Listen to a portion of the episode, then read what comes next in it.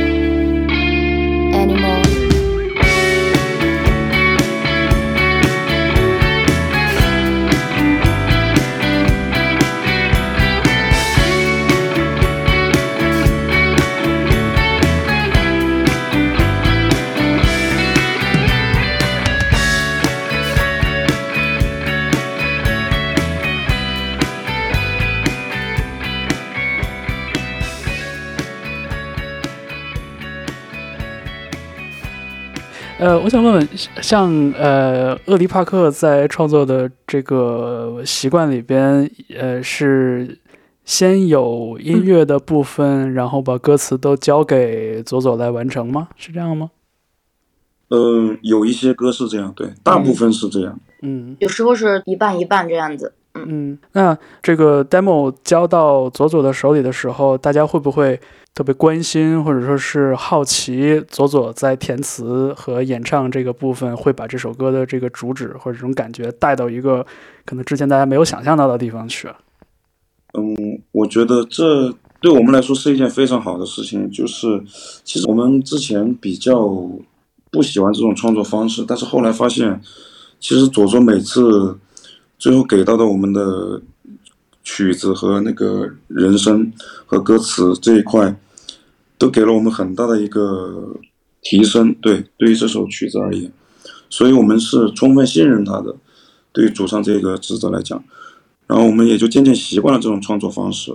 我们在写曲子的时候，也会去考虑到佐佐的音域啊，然后佐佐演唱时的感觉，包括我们的一些和声的方式、编写的方式，这是我们一年来磨合出来的结果吧。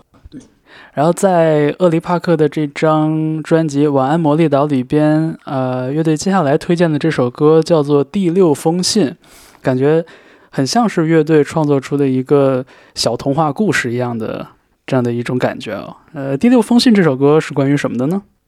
其实第六封信我假装就是想象出来了两个人物，帕克和罗德先生。其实它也是一个去寻找魔力岛路上发生的小插曲，大概讲的就是帕克就被一封那种压箱底的信就给唤起了那种重新出发的勇气。其实罗德先生其实是一个答案，它可以是。任何你想要解决的问题的答案，然后帕克的困惑我没有描述的很清楚，或者说很具体，因为我觉得就是我想说，帕克是我们每一个人，每一个人的烦恼都是不一样的。嗯，去寻找的路上的话，会觉得就是让自己豁然开朗，会觉得自己解决不了的问题，可能有时候勇敢的去走出去，任性的出走一下，或许就能够解惑吧。这样子的一个故事，嗯。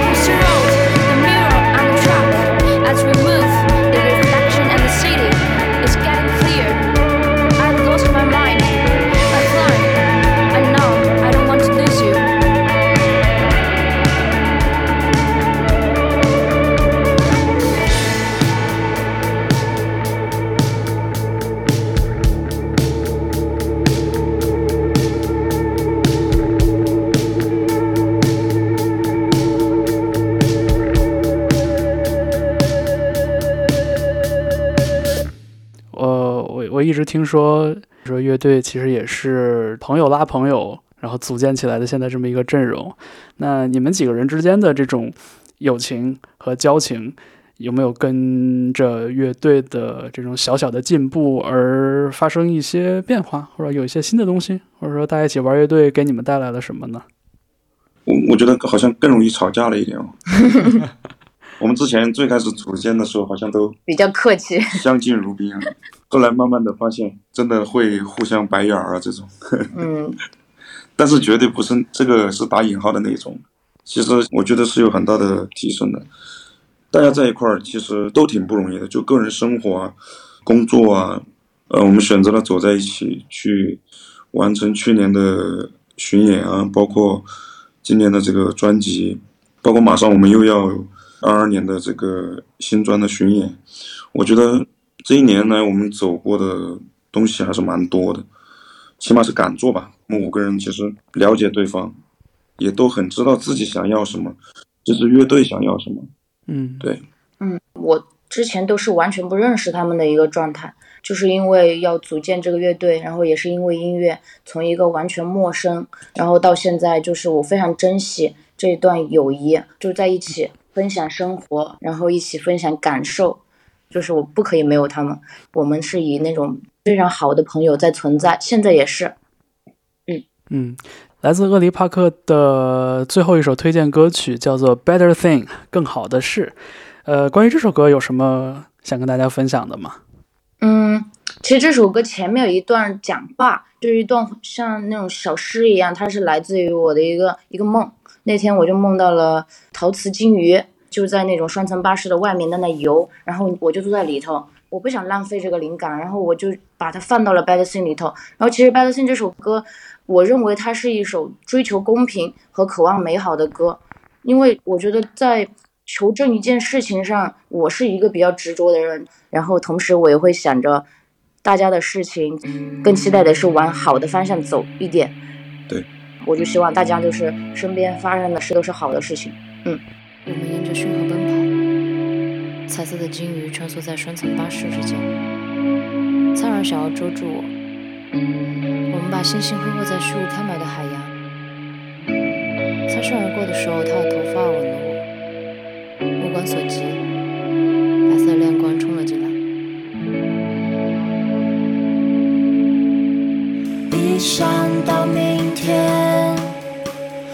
就会害怕惊恐与失落。真的，准没错了。弱小的灵魂，撑起黑夜中忽闪的星星，逃避，坚决的决定。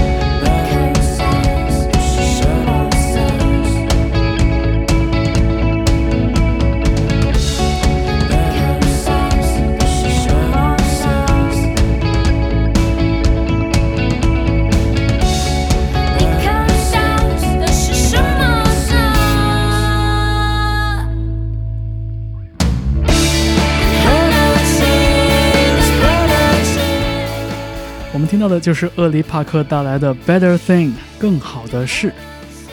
通过几首歌的时间，我们简单了解了这支来自长沙的年轻乐队，些许感受到了他们的奇思妙想和天真烂漫。你可以在各大音乐平台上听到这张专辑《晚安魔力岛》的完整版，并在社交网络上关注厄里帕克接下来的动向。尽管疫情依然严峻，但是希望能够早日在演出现场和他们相聚。